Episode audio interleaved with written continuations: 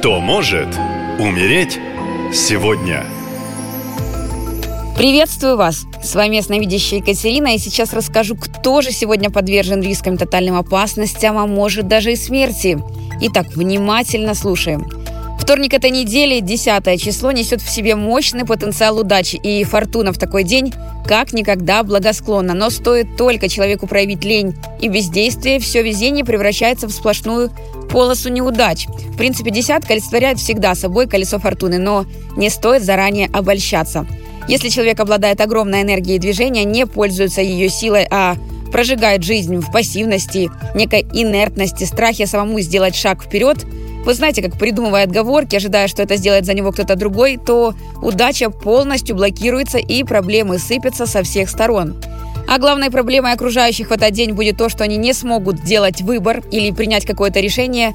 Они как бы не слышат свою интуицию из-за своего напряжения, страха будущего и негативных эмоций выпадают из потока удачи. Тогда колесо фортуны останавливается. Научитесь получать удовольствие от жизни, радоваться тому, что вы имеете уже, и несите позитивные эмоции в окружающее вас пространство. Ну, научитесь, наконец, расслабляться. По лунному календарю это 26-е лунные сутки, сложный критический день.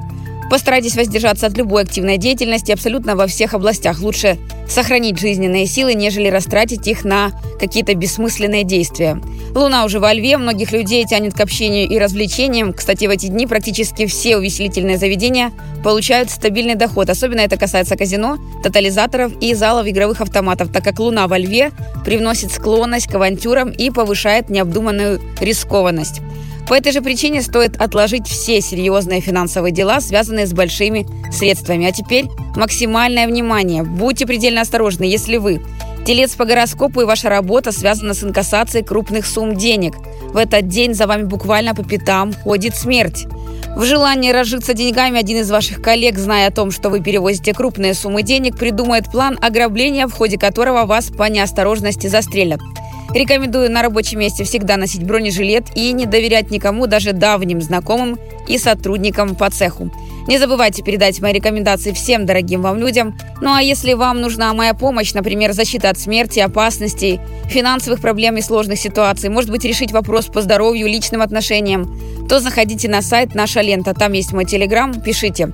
Я открою все дороги, ведь я работаю на стороне света. Спасибо и берегите себя.